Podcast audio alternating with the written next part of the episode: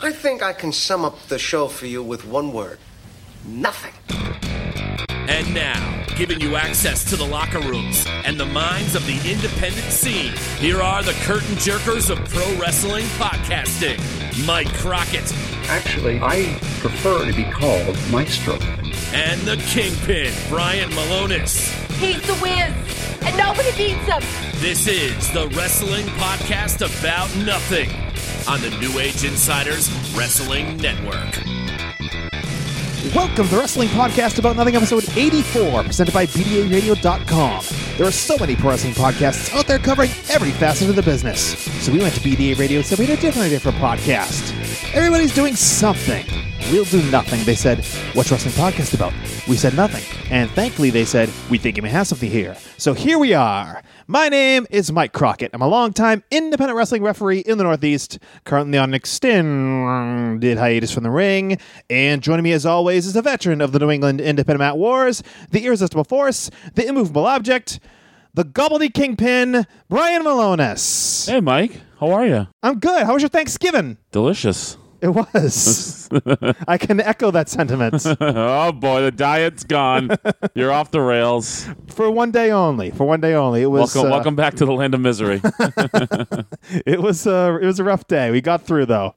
yeah, I, I need you back on the uh, self-loathing trail with me. No, no, no, no, no, no, no. I- I'm I'm right back on, right, or, or off. Is am I on the bandwagon or off the bandwagon? What's I don't know. I don't know either. I, I'll try not to leave like a candy bar or something out where you can reach it. No, I don't want to relapse. That'd be a that'd be a bad scene. Kingpin, I was all over the place on Thanksgiving. Before Thanksgiving, uh, I was on a number of podcasts. Two, to be exact. Oh, two. I was on For the Pops on NII Pop with Jamie Jamakowski and Scotty Slade. okay. Two weeks ago, I was the new For the Pops Pop Quiz champion. And this past Friday, the day after Thanksgiving, a new episode dropped. I was on as well, again with Matt Spectro. Well, they're really struggling for guests over there, huh? Don't call him Tarzan. Oh, come on, Brian. And we competed again, so see what happens this time in the For the Pops Pop Quiz. But we talk about uh, holiday stuff, Survivor Series. We talk about holiday movies and traditions, all that over there on For the Pops. You mean Christmas? Yeah, all the holidays. Thanksgiving, Christmas, Kwanzaa, oh, the whole gamut. I just want to put out there right now. okay. You can say anything to me. If somebody said to me and said, I don't celebrate Hanukkah, but they said Happy Hanukkah, I'd be like, thank you very much. I appreciate that. Thank you for thinking of me. Thank you for your well wishes. Think about that this holiday season. Think about that, folks. Deep Yeah. thoughts. yeah, if whatever whatever anybody wishes you, I don't care what they. If somebody gives me well wishes of any kind, I'm thank you. I appreciate that. I'm not going to get offended by it. So you are kind of happy-go-lucky. You're not as miserable as you uh, give off. we'll see. We'll see how this uh, as this progresses. All right. So happy Hanukkah, Brian. Thank you very much, Michael. You're welcome. Also, was on the Pop Culture Cosmos with Gerald Glassford. I've been on like the past three episodes. Wow, You believe it? Another guy struggling for guests. Oh, come on. Ger- Gerald's a fine gentleman. Actually, have the have the podcast guests of the world dried up here? Like pretty soon, you're going to be on like Colt Cabana's podcast or Well, that's not Stone happening. Cold's. Or, That's never going to happen, Brian. but yeah, Pop Culture Cosmos. You can uh, look them up on iTunes slash Apple Podcasts. Anywhere you get your podcasts, find the Pop Culture Cosmos. Gerald Glassford always. Uh, he's had us on a number of times, and I guess he's just cut you out of the picture. And now he just has me on. So I'm out of its price range these days. I guess so. And uh, also, we're on our own feed. Brian, if you're listening on Monday on the New Age Insiders I was on my own Network, feed on Thursday. There's a lot of feeding going on. but uh, make sure you check out the Thursday episodes we do on the Wrestling Podcast About Nothing feed. We talk about the best of, the worst of, anything in between. This past week, actually, usually, we talked about. usually the worst of. Yeah, usually, usually. But uh, we actually talked about NXT TakeOver War Games last Thursday, so make sure you check that episode out. But as for this podcast today on the Wrestling Podcast About Nothing on the New Age Insiders Wrestling Network, we've got your promo about nothing coming up and a whole lot more. But first, Brian, we love wrestling, right? Uh, depends on the day. Okay. well, I mean, we've been around it most. I, I love pro wrestling. there you go. We've been around it most of our childhoods and all of our adult lives. Probably just about all of your childhood, right? Yeah, I mean, but yeah, I, I don't remember not wrestling not being like a important part of my life. So Yeah, I came along a little later, but yes, most of our lives we've been. that's a story of your life. Huh? Like a little behind on everything. I mean, we love wrestling, but we don't love everything about it at the same time. Is that the case. Oh, that's very fair statement to make. So, in this episode, let's celebrate the things we love about the pro wrestling business, Brian. And in the interest of equal time, And the fact that our audience loves when We yeah. we'll delve a little bit into some of the things we could live without. So, it's kind of like our Thursday episodes, as you're just mentioning. It's kind of the best of and the worst of all in one. yeah. So, here we go. Let's play a little love it or lose it. We're going to talk about things we love and things that we could stand to lose from the pro wrestling deal. Right? Right. Why don't you kick us off here? What do you love? Or actually, do you want to talk about something that you No, don't let's, kick, necessarily let's love? kick it off with love, Mike. Let's kick it off with positivity. Okay, good. So I love Mike about pro wrestling, the 1980s. You had to know I was going to go somewhat here at some point. You probably thought I was just going to say Hulk Hogan, but you are wearing your tearaway Hulkamania T-shirt. yes, yeah, it's going to come off in a minute here. oh, oh, thank goodness. But but it's the era that inspired me. It's what made me fall in love with professional wrestling. It's what really has. Uh, sadly or not so sadly defined my many of my adult pursuits in life it was the Hulkamania era, watching Hogan and Piper, Hogan and Andre, Saturday night's main event, primetime wrestling, Saturday morning superstars and challenge. This era of professional wrestling, Macho Man Randy Savage and Ricky Steamboat, the Honky Tonk Man, Demolition. This is what made me fall in love with professional wrestling. My son, who's not quite two yet, has become very obsessed with professional wrestling. Oh, no. And I have gone back now, and that's the professional wrestling I show him. It's from the 80s. I, I, I, I eventually, he's a big fan of Hulk Hogan. Uh, he's a big fan of the Macho Man. This is the stuff I'm introducing him to, and and and Boy, is he going to be disappointed. yes, but yeah, that's for me. It gives me that warm, that warm, fuzzy feeling in my belly. Well, if you had to pick a favorite wrestler and Hulk Hogan was off the table from the 80s, who'd be your second favorite? Randy Savage. Okay, third favorite. Uh, can I, can I go with Demolition? I mean, it's a Okay. tag team, but Sure. Uh, with the 80s, the 80s for me, I came in at the late 80s. I started really becoming obsessed in 88 with WrestleMania 4. So I, I guess I came in the tail end, but I love the 80s. I mean, I've talked a lot about recently since it's Survivor Series time.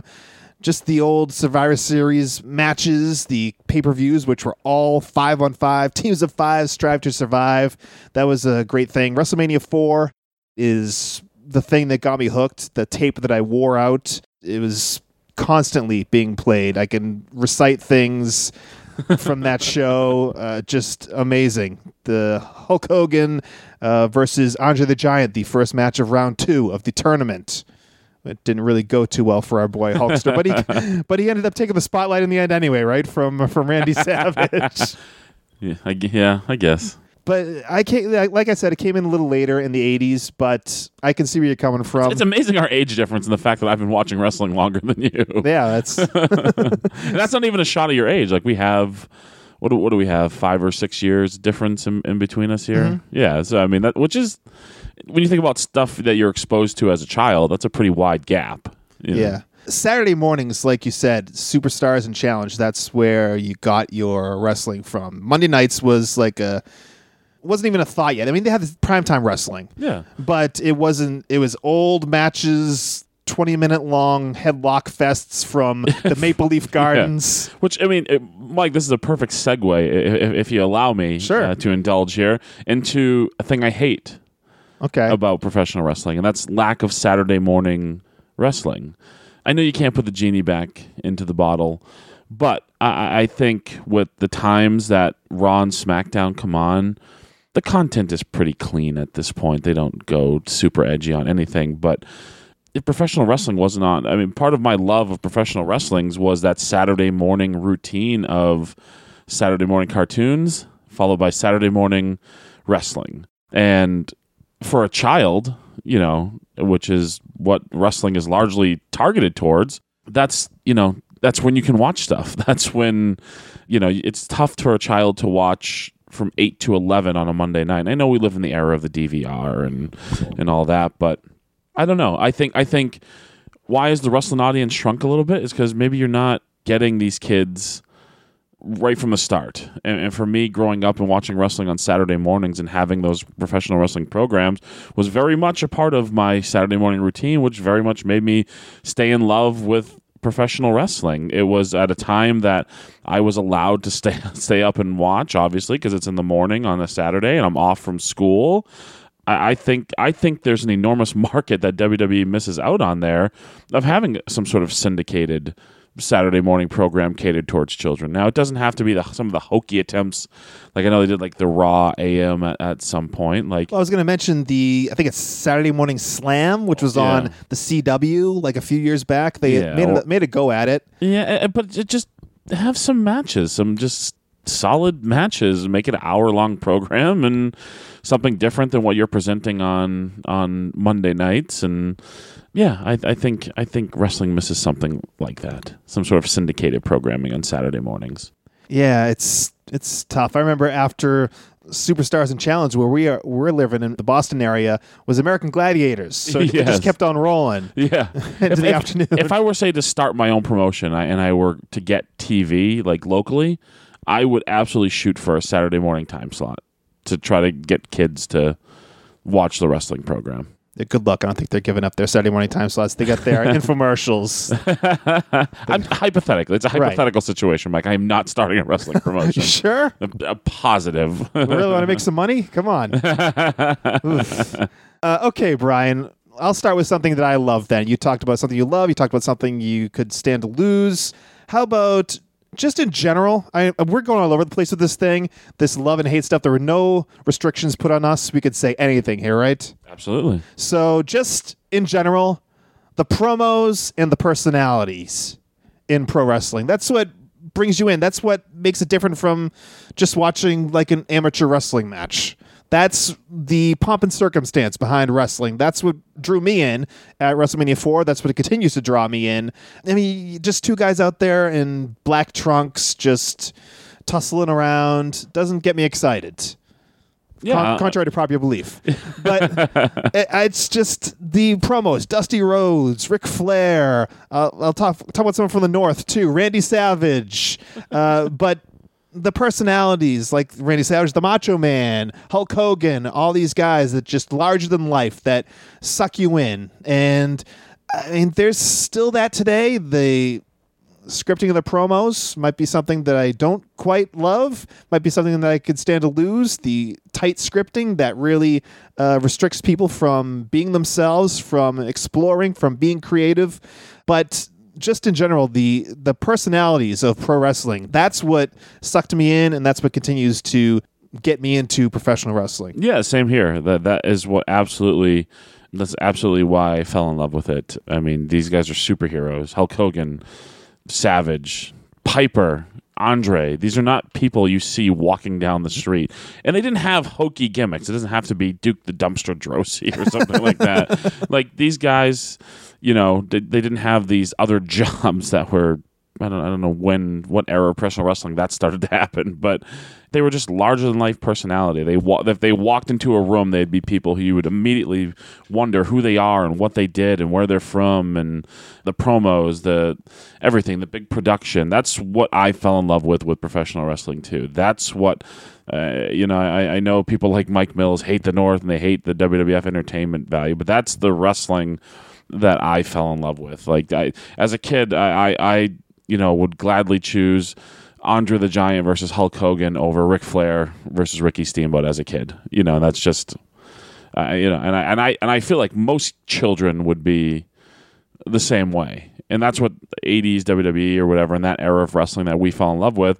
That's what it was geared towards. It was geared towards these guys that you look at, and as a kid, you're just like, "Oh my god, this is this is guy's a superhero." Hulk Hogan was Hulk Hogan was a living, breathing superhero. you know, Randy Savage, a living, breathing superhero or supervillain, depending on the era. You know, that's absolutely. I'm right there with you. Now, has that changed in the modern day? Is is it less personality? I mean, I talked about the scripted promos. That's not quite what it once was. Uh, has that changed in modern day wrestling? I mean, people are in love with moves these days. The critics, everybody's a critic now. Everybody is smart to the business, you know. Uh, but to me, uh, there's nothing better than I love. Yeah, and this is not officially on my list, but I love when the internet gets mad and they legitimately get worked on something, and they're feeling the emotion that the WWE or whoever intended them to feel, and they're all upset about it. And it's like like a heel wins. Like I think about the James Ellsworth thing when James Ellsworth helped Carmella win the women's ladder match or Yeah. whatever, and everybody's angry about it. It's like, well, it's good. That's what you're supposed to feel. He cheated, like that type of stuff. And that, but that, yeah, I think I think it's lost a little bit today. You know, I think it's the, the scripted promos are just. I think that's just stifles creativity. You know, I think that. I mean, even look at like John. I mean, John Cena clearly does his own thing. The Rock clearly does his own thing. But that's that's on WWE a little bit to trust guys to go out there and just do it. Or it's also on the guys a little bit too to throw caution to the wind and be like, "All right, I'm gonna do my I'm gonna do my thing," and hopefully, Ask for forgiveness, not permission. yeah, to an extent, yeah, or or just have the courage to like not go off script, but try delivering it a little different. Try doing something a little different. Put it in I- your own words. yeah, uh, I think that's up to the guys a little bit too. Do you think that? I mean, we're looking at this through adult eyes. You see the kids today, like loving John Cena, loving Roman Reigns, loving Bayley. Do you think it's just because we're these cynical adults now that we think everything's changed? But maybe it's maybe it's the same. Maybe they see John Cena the same way we saw Hulk Hogan as kids. Well, I, I don't think children have changed, but I think the way adults watch wrestling has changed. I mean, if you watch wrestling from the 80s, there were grown men losing their minds over Hulk Hogan and like Maybe okay. I mean, it, really, it really was, and nobody was worried about. man, he didn't really work that headlock properly. like, you know, it was the people just getting uh, caught up in the emotion of it, and you know, it, it's it's it's it's come wrestling's come to a, a good spot, but a weird spot where there's a different sort of emotional connection now. You know. Um, that people have to it, and it's like I don't know. I think of like when I think about like the the guys hugging after every match type thing, like so weird to me. But but that there's like that level of emotional connection now rather than like the emotional connection of of you to a to a character. I, I think I think it was it was either Prichard or Schiavone and one of them too that talked about professional wrestling is the only like form of entertainment where somebody plays a role that the people just automatically assume or attach like they can't disassociate Hulk Hogan from Terry Bollea type thing. It's it, it it's the same as if you attributed everything Han Solo did to Harrison Ford, and Harrison Ford was just Han Solo to you. It's the same exact thing. It's maybe it's because these guys play the same role 365 days a year, you know, year after year after year after year. But uh, you know, you don't see them play other roles either. So like Harrison Ford was Han Solo, and he was Indiana Jones. You know, amongst Yeah, thousands of other movies he was in. and part of it is backstage. People call each other like by their by their wrestling names. People think that backstage, like uh, people are like, "Hey, Mark."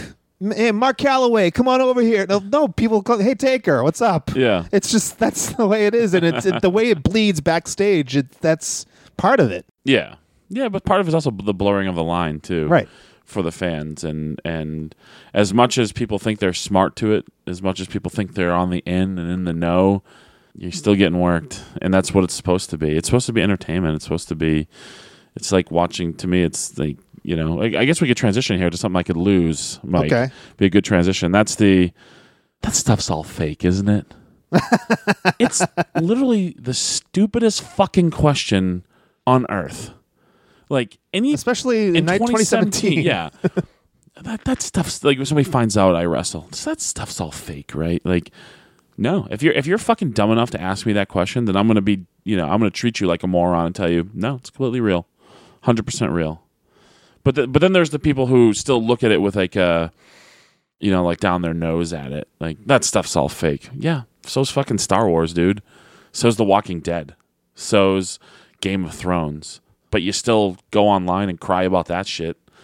like, you know, Back to the Future. Mike, hate to break it to you. Back to the Future's fake, bro. no, no, no. Last last um, New Year's, we went back in time. Remember? That's right. For the Biffies. like uh, that that to me is like the like the and I'm sure a lot of wrestling fans will agree like the people who just aren't wrestling fans oh, I don't like it because that stuff's all fake Of course it is. It's a damn television program. It's entertainment. Who says it's real at this point? Like the the, the consequences of it are real. The the bumps and stuff are, are very real. Like the you know, but it's the same as actors or stuntmen go through. Like it's a fake movie, but there's still very real consequences sometimes to stunts and things like of, of that nature. Do you think it's something where people were duped for so long that, that they tried to keep up this charade for so long of it being real that when it was finally people finally realized it, they were almost bitter towards it and they're kind of upset about it? I mean, I don't know. It's it's it's been just openly talked about as entertainment for 30 years now. Like get over it. Get on with your life. You don't have to like it. But at the same time, if you like The Walking Dead, I don't have to like that. And if I, and how stupid would I sound if I said to you, I don't watch The Walking Dead. That's all that shit's all fake. This zombies aren't real.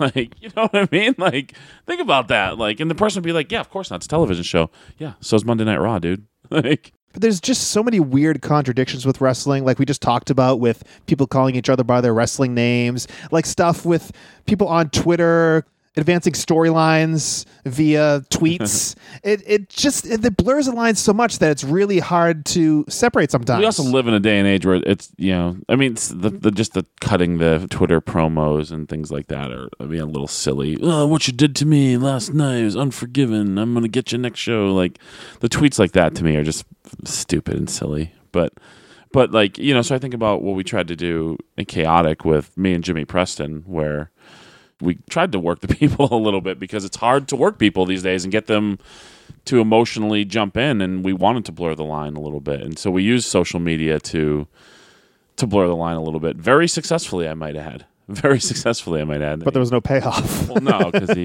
decided he didn't want to wrestle anymore which is too bad because it was it was really good. And people i think would have paid to see us pay that off especially with the, the like the followership that he had. But I, I like so I like stuff like that. It's a little overdone at this point. You know the worked shoot angles they're they're a little too overdone at this point. Now they're just hoard out completely, which happens with everything. but yeah, I mean, you talked about fake. That is, you know, is this fake? I've heard you throw around the word fake. yeah, I, I mean I do it tongue in cheek. You Because yeah, because some people get really upset. Some wrestlers get really offended if you say it's fake. No, it's choreographed. People get really get hurt, so it's not fake necessarily. Uh, Uh, to, to me again though, but to me it's not the use of the word fake that gets me. It's the people asking or like the people saying that's all fake. Well, yeah, of course it is. It's fantasy. It's it's not meant to be real. It's but just like Star Wars, is, you could say Star Wars is fake. I love Star Wars, so you could say the Mar- the Marvel Cinematic Universe. Like that's all fake. Oh, That's, that's all fake. You know what I mean? Like, And going along with that, Harrison Ford really got hurt on the Star Wars movie, yeah, so they had to stop production because he really got hurt. So still doesn't make the movie any less fake. It's Yeah. not. It's not. It's fictitious. It's not. And but that's what like the WWE universe is. That's what professional wrestling matches are. They are. They are essentially fake. You know what I mean? It's. It's not. You know. It, we're telling a story. It's. Or it's. It's. It's perceived athletic competition with two guys actually working together. Like it's. Again, my thing is just like the people hating it because it's fake. That that's that's the lose it thing. I hate it because it's fake. Well, you must hate anything but biographies because 99% of entertainment is fake, including a lot of the boobies, Mike. Oh. if you could touch, is it really fake, Brian? I don't know. you'll, you'll have to fill me in sometime. Okay. No, no, no, no, no. no. Uh, so, touching on what you've kind of talked about here, my first official thing that I can lose in professional wrestling miserable fans, miserable online fans. And I guess I'll throw podcasters in here too. People that podcast solely to bury the thing that they watch for 10 hours a week. you see that out there too. It's just crazy that. On my list, too, is an incessant, we'll throw them together, incessant internet complaining. Like, Yeah, just right-handed. wrestling Twitter just going nuts with every single thing that's happening out there, just burying it. Yeah, And, as I said, podcasters who just watch everything just to hate it and spread their message of negativity all over. it's not the New Age Insiders Network. They're a very positive place. Not not even Mike Mills. Mike Mills was negative and he did what he should have done. If you don't like it, stop watching it, stop talking about it. And that's what he's done on Booking the Territory. Well, that, that's the thing. The, the funny thing, it, it's it's almost like the um. Remember like the old thing about like Howard Stern, Like the people who Right. who hate him listen twice as long as the people who love him. Yeah. Th- that's wrestling. Like I hate this, but I'm going to watch it way more than people who love it do, just so I can bury it. And it's like, well, how stupid are you? Because if you really wanted, like, if people really wanted things to change in wrestling, they'd stop buying the tickets, they'd stop watching the television program, they'd unsubscribe to the network, and they would just black it out of their lives. You can do that because there's so much wrestling out there.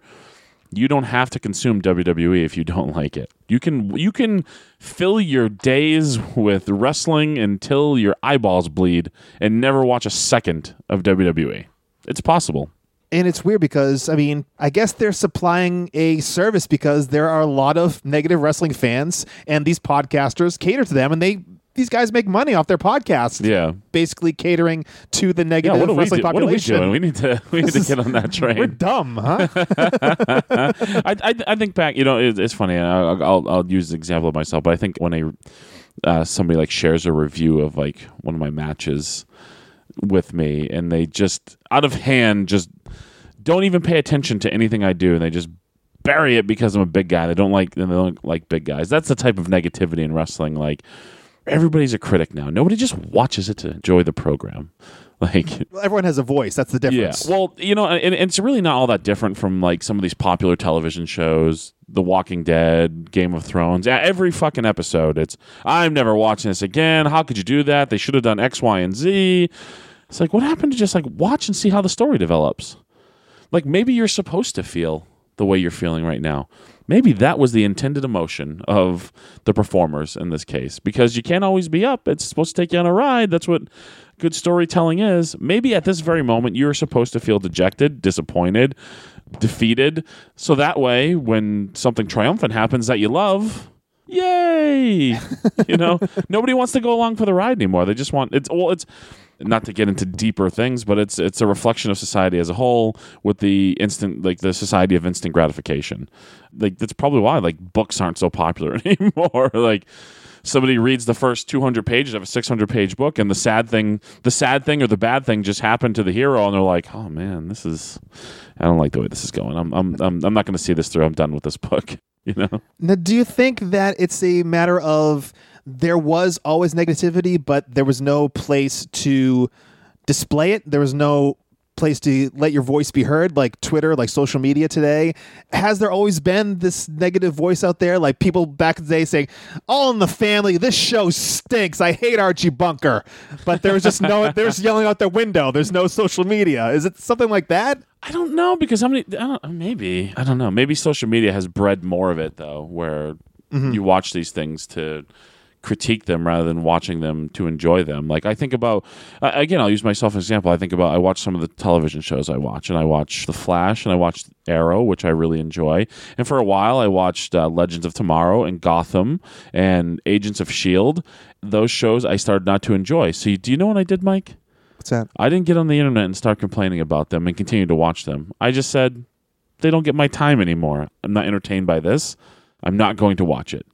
And you too, folks, can do the very same thing if you're not enjoying professional wrestling or uh, not enjoying what WWE is doing. You can not watch it. You can change the channel. Yeah.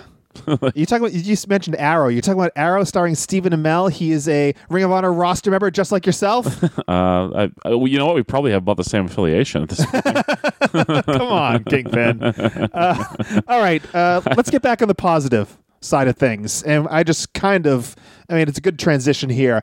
Talking about the positive pro wrestling community, the podcasting community that we've associated with, Brian. That's a good thing. That's something that I love about what's going on with pro wrestling these days. The positive uh, community that we're a part of. the shills?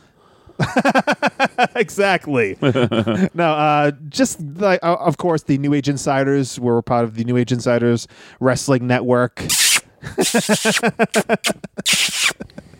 They do what they can to. How much did Neville pay you for that? No, nothing, nothing, nothing. I'm hoping I'll, I'll go to him afterwards and see if he can slip us a couple bucks. But uh, our Vantage Point, the Retro Wrestling Podcast, our friends Joe and Quinn, they do a show. I mean, they decided that they don't like the current product, so they're talking about the old stuff. Yeah, it's fantastic too. It's become it's become a must listen for me. Uh, you know, for we, I've, I had a love hate relationship at first Yes. because of their love hate relationship with the bigger fellas of wrestling. Yes. Uh, but it's become one of my must listen tos now. It's it's it's the ones. I, and, and yes, Mike, I listen to ours every week, so that just goes out saying. Every time I mention another podcast, you like get a little jealous or something.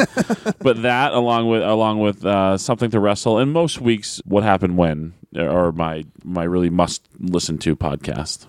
And I talked about, I mentioned Mike Mills and Booking the Territory. Like I said, he is done with the current products, so he talks about the old stuff. He talks more more the uh, southern flavor of old school wrestling. Also, greetings from Allentown. Uh, I think you've checked out a couple episodes of Greetings from Allentown. I have, yeah. Peter Winston. Really good. Local guy. Uh, he was actually at the last Chaotic Wrestling show, so he missed you because you weren't there. But hopefully someday we can uh, get together with Someday, Peter. Chaotic Wrestling will book me again. That's not what I was going to say. but yeah, uh, Greetings from Allentown. They do a great you, know, you know some people over there now. Give me some bookings. I'll, I'll see what I can do. Uh, the Rundown Wrestling podcast as well. I mean, they have they they teeter, you see their Twitter? Good lord! but uh, no. All overall, the community that we've associated with is just it kind of brings everybody up. I Yeah, think. it's something we love. This is supposed Yeah. to be something you enjoy. It's not something that's supposed to cause you misery and like you know, like it's, it's I don't know. it's don't know. yeah, confuses it's- me at times. What else you got there, Kingpin? Love it or lose it. Yeah. So what I, what I like is matches for me that still make me feel like a little kid. That brings me back to being eight or nine years old in my living room, just being lost in it. So I'll give you a couple examples. I'll go back just to this past Sunday, Mike. Brock Lesnar versus AJ Styles. I was completely into this matchup. Like, didn't have my phone in my hand one time the entire match. I was biting on some of the false finishes. Like, I loved it. Matches like that. Matches like, I'll go another Brock match, Brock Goldberg uh, from this past year's WrestleMania. That made me feel like a kid again, just wa- watching that match. Oh, I think I was going to say the previous Survivor Series, Goldberg's first appearance, where he just beat uh, Lesnar in like less than a minute. yeah. I mean, That was something that was like, whoa. Or um, I'm trying to think of, think of some more recent matches because I'm trying to think of things from being an adult. Uh, Rock and Hogan from WrestleMania. Uh, is it 17? I always get Think this so. one wrong. I think it's 17. You know the match I'm talking Yeah. about. That match, the feeling you get from watching those matches as an adult, that brings you back to being a kid and remembering watching uh, Hulk Hogan slam Andre the Giant, you know, remembering watching the Mega Powers explode, the matches that bring me back and just get me lost in it. Because it does become tougher once you become a part of this to sometimes just lose yourself in a match and just get caught up with it and bite on the false finishes. So it does get tougher at, at times. I think if you've been in into pro wrestling, I think uh, WrestleMania with Brock Brock Lesnar is pretty awesome. If you can, in case anybody nobody has noticed, but Brock and uh, Roman Reigns from WrestleMania a couple years ago, that match was fantastic too. Like I, I just matches like that, matches that just bring bring that all back, bring that feeling back to being a kid and, and really rooting for somebody and really hoping for something and living and dying a little bit as the flow of the match goes. It's funny how you talk about being like not necessarily cynical, but just kind of desensitized as Yeah. someone that's been in the pro wrestling business. Yeah, I, I mean, just, I remember like going to shows, and since I kind of was associated with what was going on, uh, you don't want to sell, and you don't want people to seeing seeing you sell excitement. You know, in, public. I mean, in the comfort of your own home here, you can sit there and, and go bananas. But it's it's just a weird thing how you have to like kind of watch yourself so people people call you a mark you know what i mean I'm, I'm going to admit something here, Mike, that I've never admitted publicly to. wow in my entire life. Okay. Well, not in my entire life, but not publicly. I've, I've never admitted this to the wrestling community. Uh-oh. Um, again, we've uh, it's been well discussed on today's show and many times that Hulk Hogan is my favorite professional wrestler of all time. Never got to see Hulk Hogan perform until much later in his career. Uh, it was, I believe, it was Backlash at the Manchester Arena in Manchester, New Hampshire. that's much later yes Yeah, so it was him and him and Shawn Michaels teaming, and uh, I was already in professional wrestling on professional wrestling shows, and I went with two of my buddies, and I went crazy for Hulk Hogan. I chanted for Hogan. I went crazy during the pose down, and I didn't care one bit. That's what you're talking about. The Yeah. trying to you know downplay everything and not sell anything. At that moment, I didn't care. At that moment, I was 10 years old again, and I loved professional wrestling, and I got to actually see my favorite performer live with my own eyes in person for the first time in my life. Yeah, I never got to see Hulk Hogan as a kid. He never came to Manchester's JFK Coliseum as a kid, and, and I never got to go to the Garden to see him in Boston. So so for that moment and for the first time admitting it publicly, I didn't care. I didn't care who saw me. I didn't care what it would have meant. I just wanted to have a good time, enjoy myself, and see my favorite of all time perform. And you tore off that T-shirt, right? I got kicked out of the arena for it, but something else that's positive, uh, something else that I love about pro wrestling. How about the access to any and all pro wrestling footage that you can get these days? yeah, it's it's all right there for you, served on a platter. Yeah, I mean, back in the day, it was Nine ninety nine a month. yeah. Uh, before the WWE Network, you had to go with like tape trading. If you wanted to see like USWA, if you wanted to see, you know, stuff from Portland, from you know the Pacific Northwest, you had to find a, a tape trader. You had to go, you know, look up these lists that are on the in the back of the magazines and say, "Hey, I want to get that tape," and they'd send you a VHS cassette. You put it in and watch like three hours of I never pro got, wrestling. I never got into that. I did a little bit, I mean, but this was like later. This is like in the in the '90s. I would get like OVW stuff and stuff from uh, like the developmental territories of WWF. I want to see that stuff. Uh, some Memphis stuff as well when they were developmental. I lo- always loved seeing the the guys that have yet to come up, the developmental WWF talents. That was a big thing for me. So I would do that stuff. But Wait a minute here. Hold on, hold on, hold on. Let's hold the button. I know we're on Uh-oh. a positive thing here, but so you'd love to see the prospects of who's coming out for WWE. Yet you're the same guy who gives me shit about me getting excited about the NFL draft and the prospects that are coming into the NFL and being excited about them.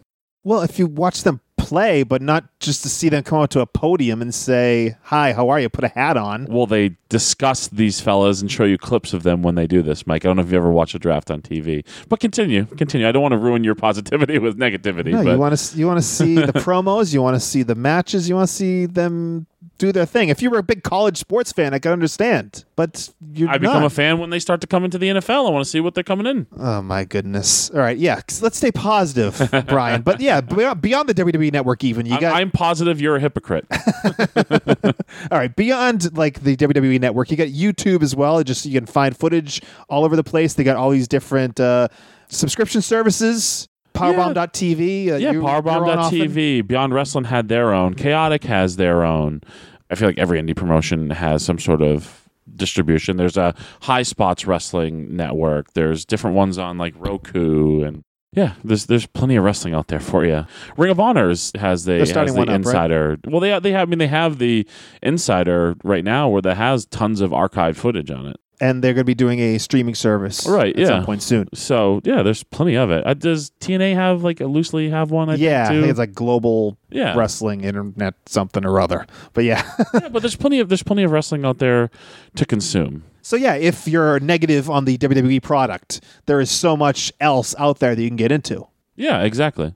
And on the other end of things, though, Kingpin, something that I could stand to lose, just it's kind of funny just to say this right after we're talking about how much wrestling is out there. Just the overabundance of wrestling that's out there.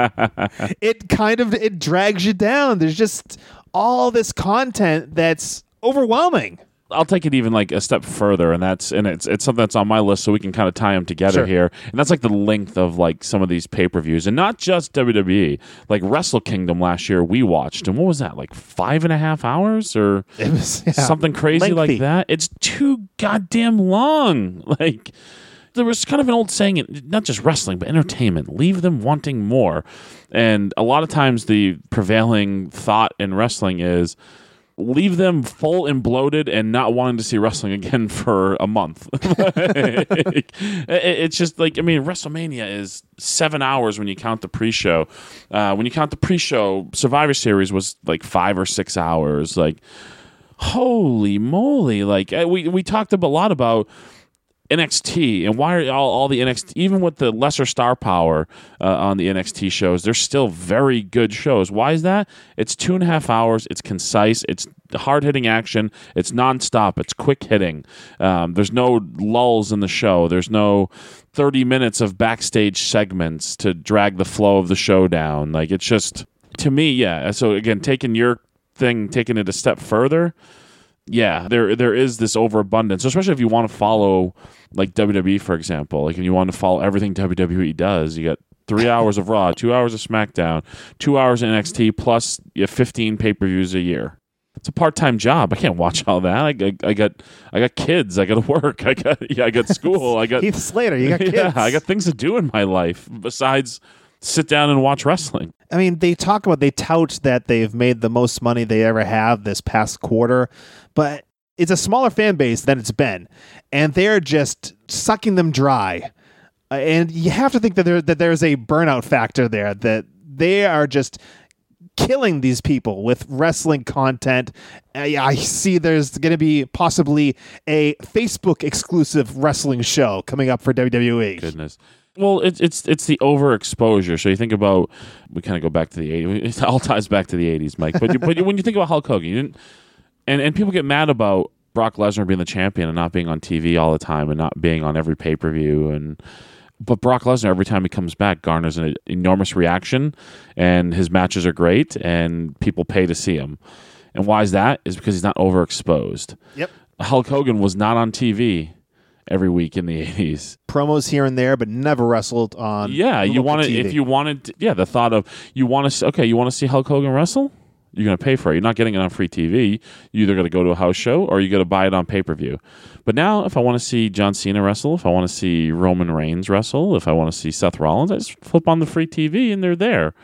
I can watch them anytime on the WWE network. They, they, there's just this, which you got you got to pay for. So, but just on free TV though, I can watch these guys wrestle every single week, and usually they're wrestling in some form. The guy they're wrestling on the pay per view. Like so, somewhere along the line, not to say I can book things better or whatever, but I I'll do some fantasy booking right now. Let's do some no, fantasy booking. But, I- but I understand the theory of of theory of diminishing returns. If I've seen these guys wrestle a million times, like why am I going to buy the pay per view to watch them wrestle for the million and once time? You know, million and first time. Like I, It's funny that people you see complaining about Brock Lesnar, uh, they're obviously people that grew up like with the Attitude Era, where everything is being thrown at you all at once. every week is this and and guy you're seeing guys every week and I, I've liked recently with I mean Roman Reigns' absence was illness, but like I've seen here here and there they'll leave a guy off a show for a week or two, like Braun Strowman was off for a week or two, or like I, I like that like. Again, it's again again uh, just Brock Lesnar as the example. Like whenever he's on TV, it's special. Like it's it's it's an attraction. It's like oh man, I can't miss Raw tonight.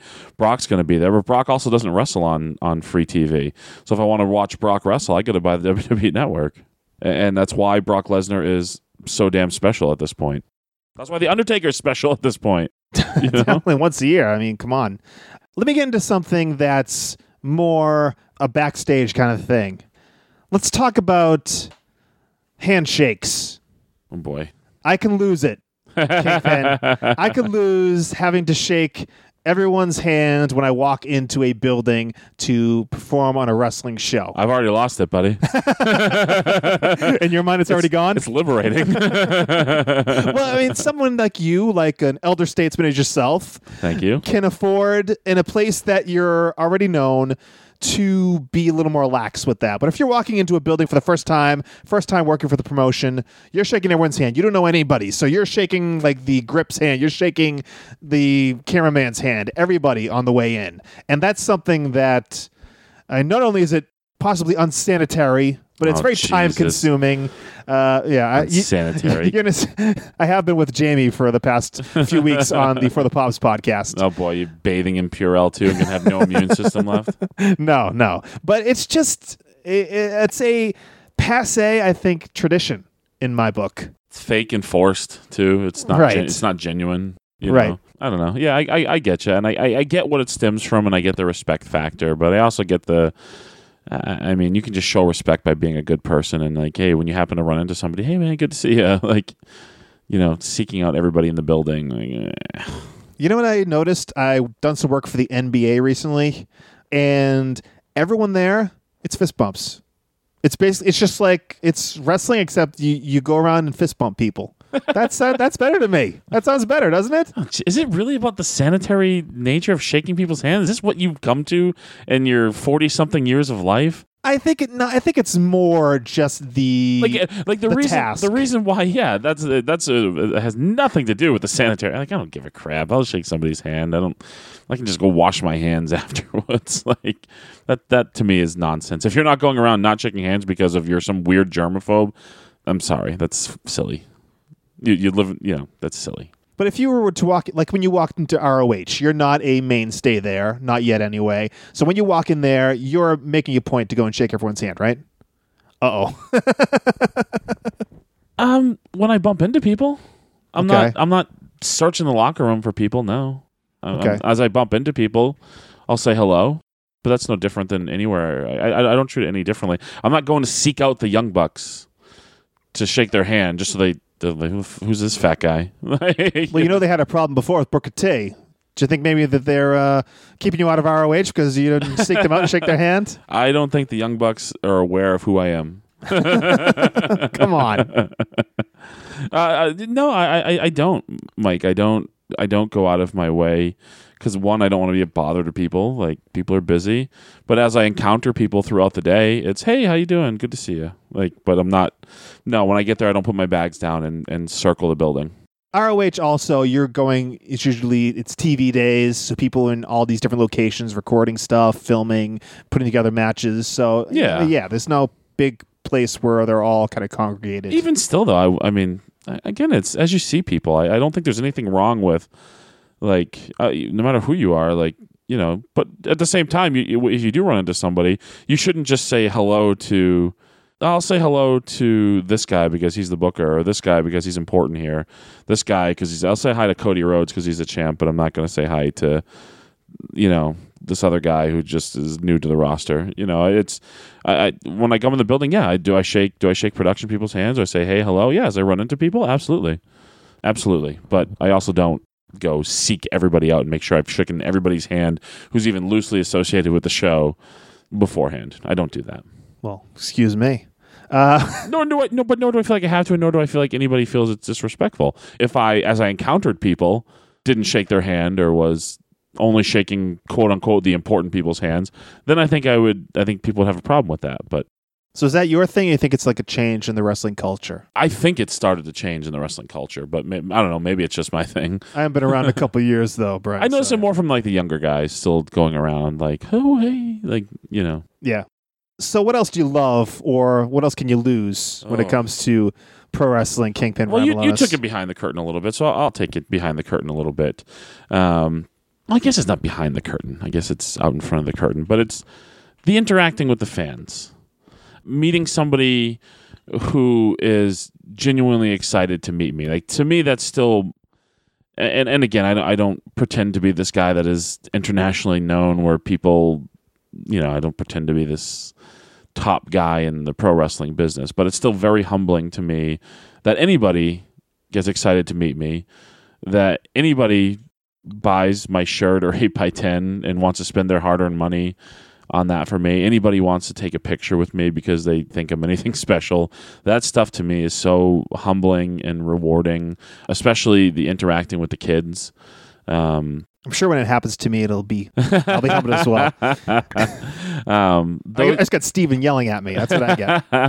but tho- but those experiences, like especially with the kids, like especially with the children, and, and also the opportunity to meet kids who are who who have disabilities or, or sick or things of that nature, like bring a smile to people's faces just because of your presence and because they see you do this thing that you love and for some reason they think you're special because of it. Like that to me is is humbling and rewarding. And for for me and I'm sure a lot of guys it, it's what keeps you doing it. it what it's why it's why you love to do it bringing smiles to people's faces. And I genuinely enjoy th- that aspect of it. Um, yeah it's it's amazing to me. It's still amazing to me when people are made i don't know like if somebody somebody sent me recently uh, it's kind of weird he got my address some dude from germany sent me a bunch of stuff to sign And like to me, this dude Came to your house? No, no, he mailed it to my house, which is a little, just a little weird.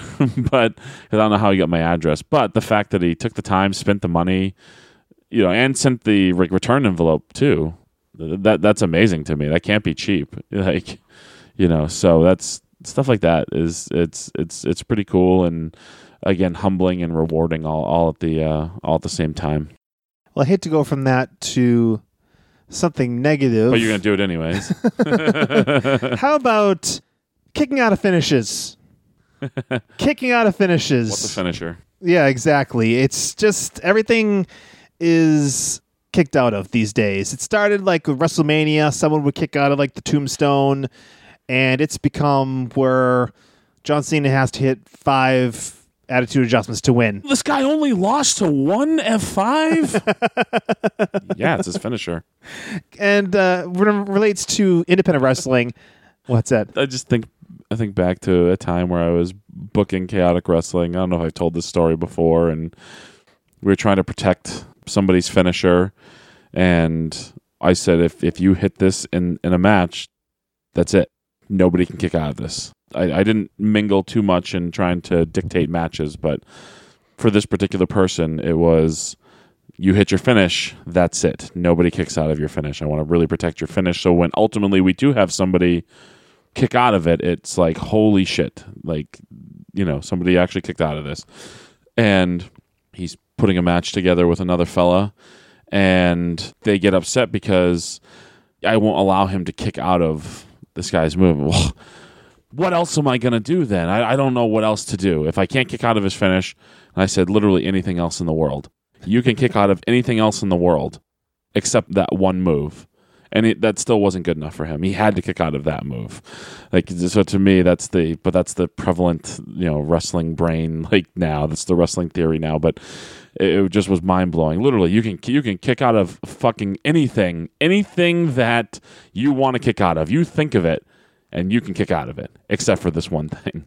So It's like you, you can tell a kid, you know, eat anything you want, just don't eat that cookie. yeah, And all they want is that cookie. all they want is that cookie. Right. Yeah. Well, the, I mean, the person I told this to, and they, they may or may not listen to this episode, does have a childlike wonderment about them. I think I might know where you're I going. like there. this person. Right. I like this person, but it was just a very frustrating and stupid thing.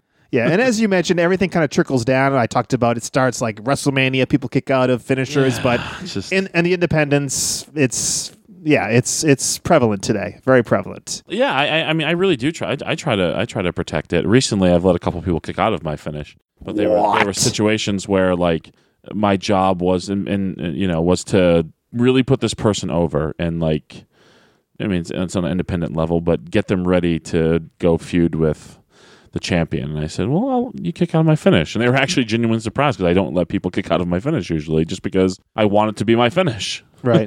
like I want it to when I hit it, I want people to know the match is over. Brian, we've been talking a while about loving it or losing it. Maybe we'll get one more out. Do you want to go positive or do you want to go negative? I go negative, Mike, because Oh, we've okay. talked so much positive here. Like we really have. And it'll lead to us uh, maybe having a talk about something positive. But Okay. the, the lack of great managers Oh, all right. in professional wrestling is something I can leave. I, I miss the days of. I don't think everybody needs a manager, but I miss the days of having Bobby the Brain Heenan, Jimmy Hart, Slick, classy Freddie Blassie. Like I miss the days of these guys. The only one right now, to me, at least on the WWE level, is Paul Heyman, and he's fantastic at it. But the art of it has been lost because WWE eliminated it for so long. Nobody nobody wanted to do it. But I think back to some of the guys we've worked with on our level, and one guy that comes to mind that still currently does it is Joey Eastman, who who also uh, has an alter ego, uh, Sidney Bakabella. he does? um, but he, you know, he has worked on the art of, of the professional wrestling manager. And then another guy, another popular guy amongst, I think, uh, our group of friends and, and people who have seen him is Sean Gorman. Somebody who, again, cared about like the art craft of being a good manager and uh, and what that role meant to people he was with, and it, it's gone. It's it's it's lost. It's I don't I don't know who the next great one is coming behind Paul Heyman. You know, there's nobody that comes to mind at, at least off the top of my head. I'm sure I'm missing somebody out that you're that you might spring on me here. I'm like, oh yeah, yeah, yeah, absolutely. But yeah, I think the lack of great wrestling managers is something I could I could lose. It's funny because they're wrestlers that can't talk, and if they can't talk, they're basically written off. Oh, he'll be like a mid card guy, but they're paying Brock Lesnar so much money. Yeah. And he wasn't holding up his end in promos back and forth with guys like John Cena that they decided they had to get him Paul Heyman. They had to bring Paul Heyman back. There was I think they split under not great circumstances, Paul Heyman and WWE, but they said we have to justify the amount of money we spent to get Brock Lesnar and we need the promos and so we have to bring Paul Heyman back. Yeah. And otherwise if they weren't paying Brock what they're paying him, they'd just be like, "Oh, he's just a guy that wrestles every now and then and has matches, but they had to have someone talk for him because it was necessary, and they haven't been put in the position to. Uh, it's been so long, like you said, since there's been a, a wrestling manager that talked for his wrestlers and brought them up. That, other than that circumstance, there's not a, a need for it in their minds. Yeah, I mean, think about um, think about like if Bobby the Brain Heenan was around today and was like the manager of Braun Strowman. How fantastic would that be? Because Braun is certainly not the best promo man in, in professional wrestling. No. But could you imagine again a Jimmy Hart or a Bobby the Brain Heenan or a Freddie Blassie with Braun Strowman and how much that would elevate that person? Like, oh my god! Like the wrestling managers elevate, they elevate. And again, WWE probably overkilled it a little bit because every heel needed to have a manager.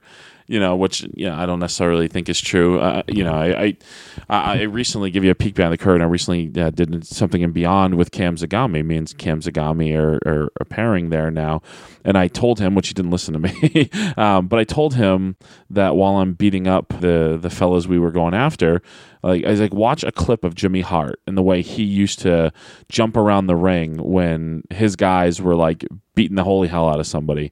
Like they had numbers and they were doing a number on somebody, and just the Jim, Jimmy Hart, the way he would just jump around the ring like out of his mind, like little stuff like that, just amazing. And how that would and how uh, uh, you're you're you're incensed because the Hart Foundation is beating the hell out of out of the British Bulldogs, you know, eh, and Jimmy Hart is making it even worse because he is jubilant, jumping around, and like those those types of things that just enhance what, what's going on, and that is completely lost today, and I miss it. Another thing about a manager that gives instant credibility to someone coming into a territory. Yeah. If on day one someone shows up, I think you know the Brainbusters. Tully Blanchard and Arn Anderson came over from the NWA. Who you hated? You Yeah, hated. I, I didn't like the tag team name. But day one, they showed up. They were established in Bobby Heenan's family. Bobby Heenan introduced them. That gives them instant credibility in WWF. And that- that's Yeah. something that you don't get today. Guys have to kind of make their own way. If, if someone like Paul Heyman says, you know, next week says, here I am, I am the manager of Drew McIntyre. And introduced him. He's automatically got credibility because Paul Heyman, the you know the guy behind Brock Lesnar, endorsed him, and that's something that would give Drew McIntyre instant credibility. Yeah, hundred percent. Couldn't agree more. Let me just get one more in, Brian. All right. And we'll end on a positive note. All right. Let's end on a positive note. How about the fact these days that there are people, we've talked about this, people living off the independence, people making money and feeding their families and, you know, keeping a roof over their heads solely based on being an independent wrestler. Yeah, it's it's come a long way, Mike. It's even trickling down a, little more. I don't I don't feed my family on professional wrestling, but I don't lose money on professional wrestling anymore, and that's that's nice. I, I People don't understand that that a lot of Yeah. the times you're losing money when you go out for a weekend and just, you know, in gas, you're you're losing everything you made. I did for like 13 years. I didn't make money in professional wrestling. I spent more between gear and boots and traveling and food or whatever. I spent I spent far more than I you know than I made. and things like pro wrestling tees where you can get the curtain jerker t-shirt i'm wearing right Ooh, now nice plug. yes uh, i mean they are being able to supplement pro wrestlers incomes with their t-shirt sales and it's it's amazing people are getting flown all over the world Yeah, doing independent It's a wonderful thing, and uh, it's a hard lifestyle. It's you have to hustle. These guys um, are hustling and, and working their ass off uh, to do it. I, I I- I'm in a position where I don't want to do that. I don't have the desire to do that. That's just not in the cards for me right now. But it's I'm glad there are people out there that can do that, and uh, It's a good thing for everybody because when the top level starts to raise up, it does filter down and everybody benefits from it. And that's what I love about pro wrestling. That's what you love too about pro wrestling these days. And that's love it or lose it. And you let us know out there. We want your feedback. Every week we do something called Merv Griffin Time. That is a talkback segment where we interact with you, the listener. So tweet us at the WPAN on Twitter with your take on this week's episode. What do you love? What would you lose when it comes to pro wrestling? Use the hashtag WPAN. We'll mention you in your tweets later this week because every Thursday it's an all new, all different episode of the Wrestling Podcast About Nothing on BDA Radio. Now you can vote at the WPAN on Twitter Monday nights to decide what we discuss on the show each week. And you never know what else will come up, so be sure to seek us out each and every week. Also, go to the feed. You can download past episodes of this very podcast right here. As they come off the New Age Insiders feed, they get added over on the Wrestling Podcast About Nothing feed. Find it on your favorite podcast platform or at BDARadio.com. But that's another show. A way you can interact with us right here on the New Age Insiders Wrestling Network every week is through our voicemail line.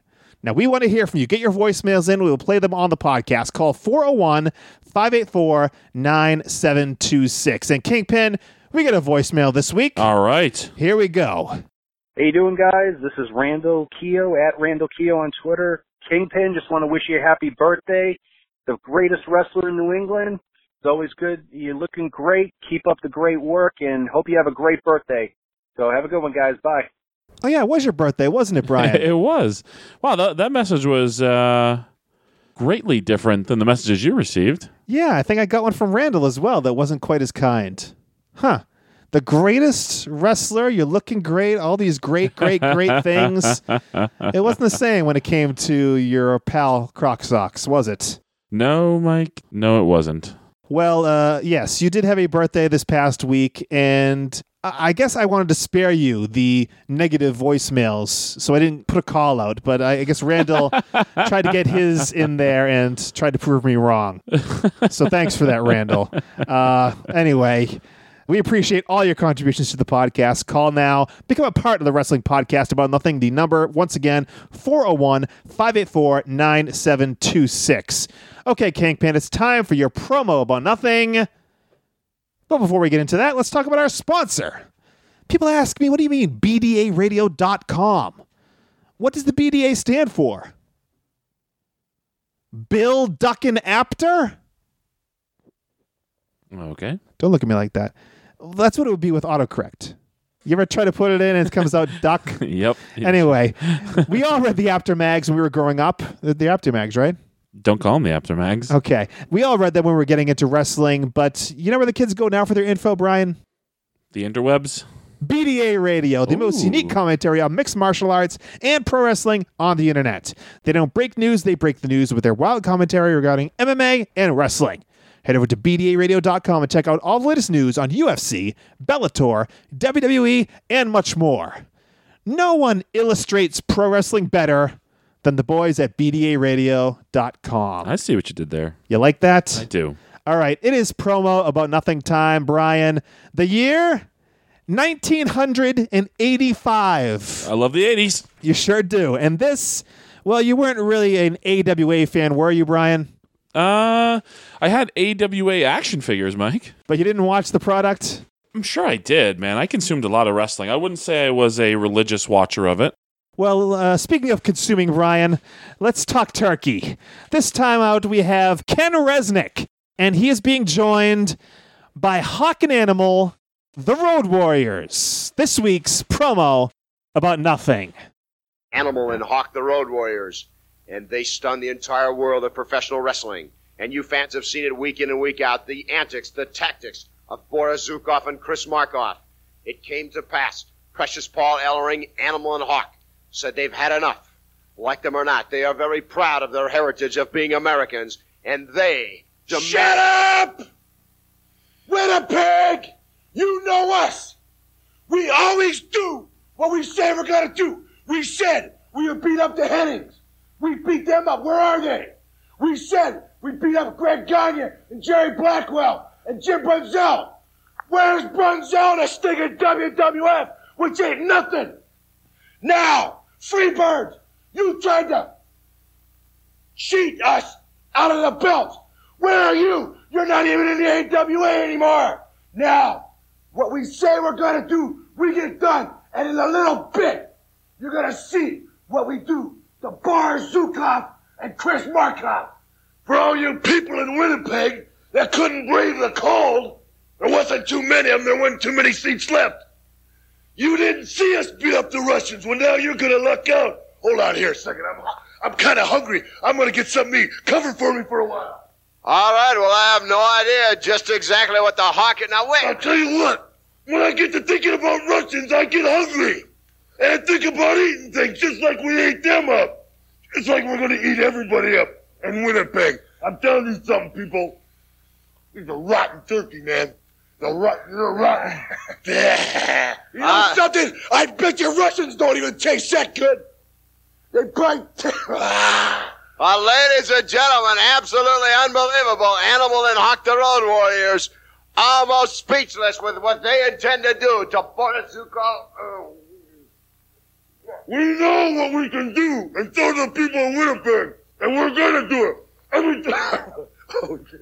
You know what's so funny, Ken Resnick? My brother Hawk and I, we can't even keep straight faces because you're stu- stinking Russians who are out here saying how superior they are. How can you be superior? We're in our country. You don't know we've had to go through, so you ain't nothing. You don't come over here and tell us how superior you are. You've never had a fight, kick and scratch for everything you have to work for. You've had some moron president telling you what to do. Ladies and gentlemen, going to the ring now, Animal and the Hawk the Road Warriors to take on Boris Zukov and Chris Markov, the Russians. Hawk just couldn't keep it together. That didn't make air, did it? it did. That made air? Yes. That wasn't an outtake. No. Why is the AWA no longer with us? Let's just talk about first the setting for this promo. You think about the Road Warriors, Hawk and Animal. You think they'd be in like on the street somewhere, like among garbage, like what's where they found Rocco, right? So you think they'd be on the streets. They're in like a nice apartment. It looks like there's like a door in front of them. There's the the you know the uh, it looks the like your smoke apartment. detector. Oh, kind of. It's a really odd setting for a promo with guys in a dog collar. And leather studded stuff. Boy, how much of a fucking house was Animal? He was a big boy. Gotta be 300 pounds there. He was a big boy. And the Russians in this case are Boris Zukov and Chris Markov, who would probably make our list of bad Russians with Kurchenko uh, at the head of the pack. But Chris Markov, his name is Chris. Doesn't sound like a great Russian to me. Yeah, I don't know any Russians named Chris. No. Uh, so this turkey that came into play here, we, we're right right after the Thanksgiving holiday. Rotten, rotten turkey.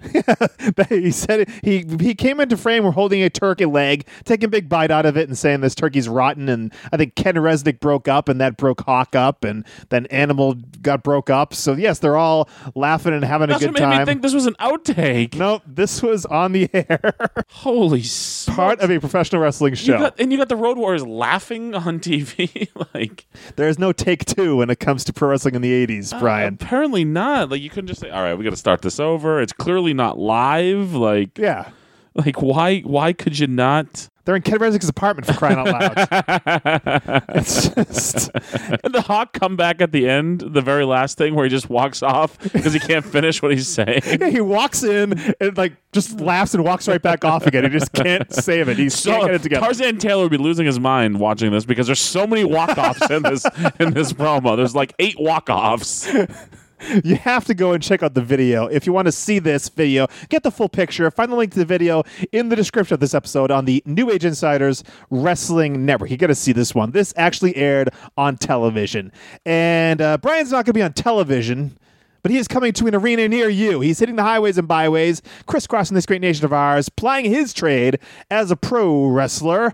And what do you got for dates? We got quite a few here. It's gonna be a busy month of December, Mike, Wow. which is rare for independent wrestling, but hey, here I am. So, December 2nd, Saturday night, I'll be heading back to your old stomping grounds, Mike, Hadley, Massachusetts. I feel like I spend more time in Western Mass these days than I do anywhere else in the world. It's a nice uh, place. Pioneer Valley Pro Wrestling. Find Pioneer Valley Pro Wrestling on uh, all social media platforms for ticket and card information. Then the following week, I'll be returning to Lowell, Massachusetts. Mike. What? Chaotic Wrestling is coming back to Lowell, Massachusetts. The PAV? Uh, no, it's not the PAV, Mike. Because that's a church right now. not the PAV. It's called the Game Time Sports and Fitness Center. 1703 Middlesex Street in Lowell. But yeah, Chaotic Wrestling's coming back to Lowell. And of course, the Kingpin will be. Go to chaoticwrestling.com and find them on social media platforms for full card and ticket information. The very next night, I'll be heading to Groton, Connecticut for Constitution State Wrestling. wow. That's a new one. Yeah. Yeah. Amazing. So find uh, Constitution State Wrestling on Facebook. Uh, I know they're pretty active on Facebook for ticket and card information. Come out to the great state of Connecticut to see the Kingpin. Then the next day, Mike. Whew, busy weekend. I'll be heading to Melrose, Massachusetts for Beyond Wrestling's Cold Brew. They're looking to set a record here. They want to set the, the Beyond attendance record. Let's get out and see this show. Great show. It's a doubleheader with Evolve. Beyond Wrestling starts at 2 p.m. Great venue, great sight lines. Yes, absolutely. Just outside the city. Uh, what more could you ask for? Go to beyondwrestlingonline.com for ticket information. Get your tickets in advance for that one. Uh, let's see. What else do we got here, Mike?